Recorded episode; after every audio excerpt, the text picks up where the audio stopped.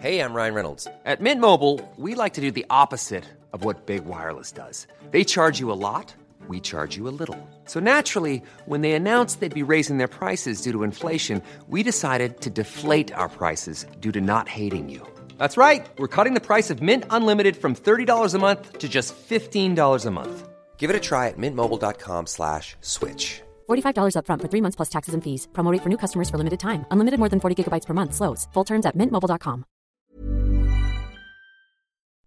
Chers auditeurs, Dear listeners, bonjour. welcome in Comme d'Archi Podcast Season 4 Saison 4, dans le monde fascinant des architectes. and in the architectural projects. Je suis Anne-Charlotte Deponte, passionnée d'architecture et docteur des universités en histoire de l'archi. I am one of the spokespersons of Anne Charlotte, who is a PhD in architecture history. Merci Thank you d'être avec moi aujourd'hui. to be with us today. Et And maintenant, now, lundi en français, place au talent. and Wednesday, let's talk projects. In English, of course.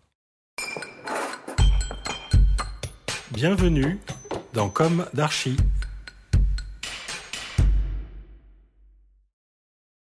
Dear listeners, this is Esther on behalf of Anne-Charlotte.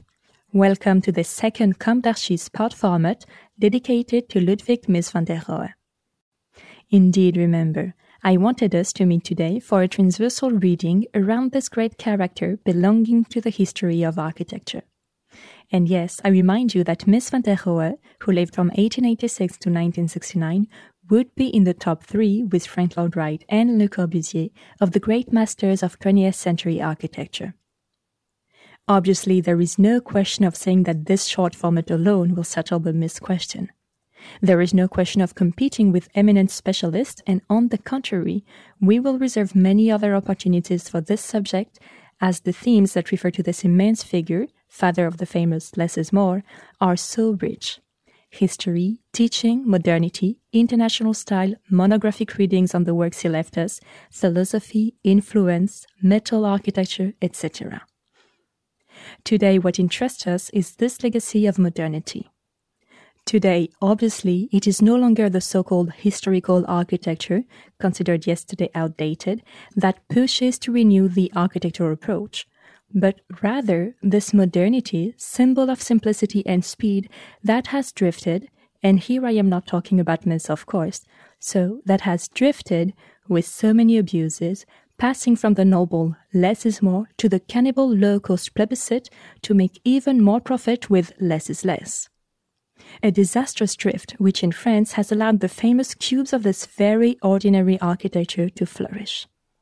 Whereas Mies, who spent his life searching with an unequaled seriousness, was adept at finesse, at structure, believing that the architecture of his time should not be reduced to a bunker. Unfortunately, on the contrary, this ordinary architecture that has spread over our territories has downgraded many other remarkable operations of the time. So, to try to reconnect with the essence of modernity, let's rediscover these few ideas that gravitate around Mies by quoting him. For what did Mies say about the new times, his own new times, those he lived through? In a speech he gave in June 1930 at the Vienna session, he concluded The new times are a fact. They exist regardless of whether we say yes or no to them. But they are neither better nor worse than any other time. They are a pure fact that is indifferent to its own value. That is why I will not stop to try to clarify the new times, to show their relations, or to reveal their fundamental structure. Nor do we want to overestimate the issue of mechanization, standardization, and normalization. And we want to accept as a fact the evolution of economic and social relations. All these things follow their fateful and value blind course. Only the way in which we assert ourselves in the face of these facts will be decisive. Only then will the spiritual problems begin.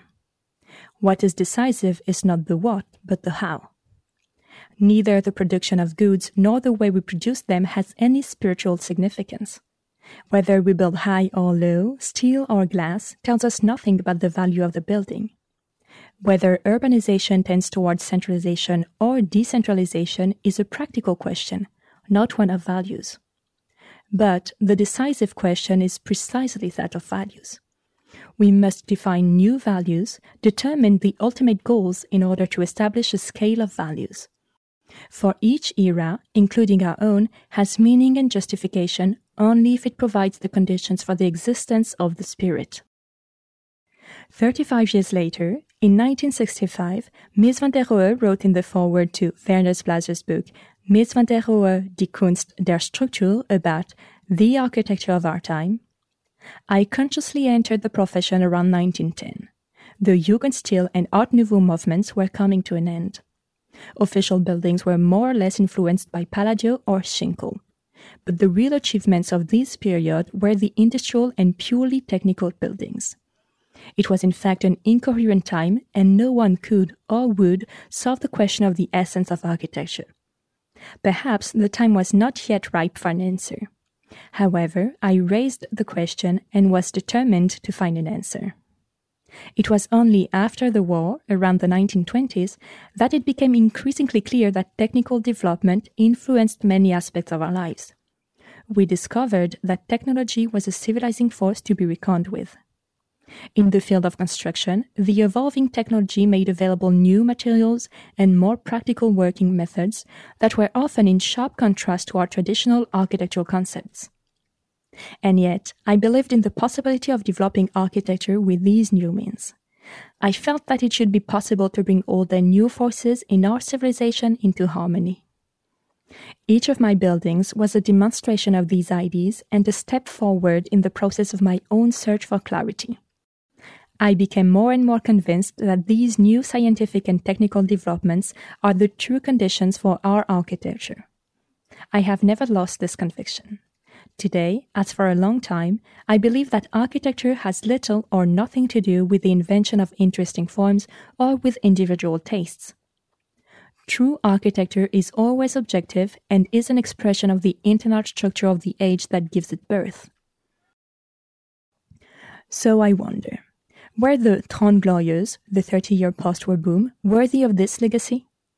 If today our first concern is the ecology and the refreshment of the cities, but also the rehabilitation, is it useful to break with this legacy? Does that myth propose a timeless projection that goes beyond the question of the material? Doesn't the clarity have to summon today the frugality of which one speaks so much? The clarity, isn't it also to keep memory? For how can we rehabilitate if we lose our memory? If you wish to know more about Mies or simply to hear his voice, if you have not already done so, I recommend that you listen to France Culture series Les Bâtisseurs, episode 5 of July 31st, 2020. Ludwig Mies van der Rohe, 1886-1969, Simplicity is a Long Journey. Dear listeners, I am delighted to have shared this food for thought with you. Thank you for tuning in. Let's meet again next week for a new Comme d'Archi in English. And until then, take care of yourselves. Goodbye.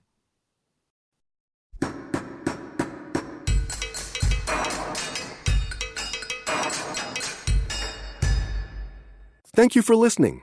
Thanks to Julien Rebours, sound engineer, who is collaborating with us today.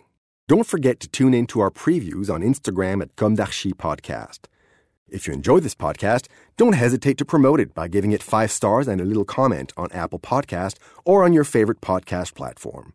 And above all, subscribe to listen to all of our episodes for free. See you soon, and until then, take care of yourself.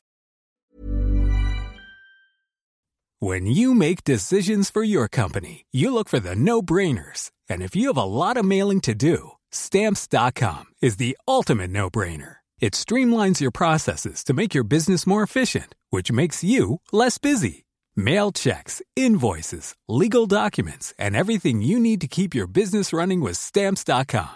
Seamlessly connect with every major marketplace and shopping cart. Schedule package pickups and see your cheapest and fastest shipping options from different carriers with rates up to 89% off USPS and UPS rates. And with the Stamps.com mobile app, you can take care of mailing and shipping wherever you are. Make the same no-brainer decision as over 1 million other businesses with Stamps.com. Sign up with Code PROGRAM for a four-week trial, plus free postage and a free digital scale. No long-term commitments or contracts. That's Stamps.com.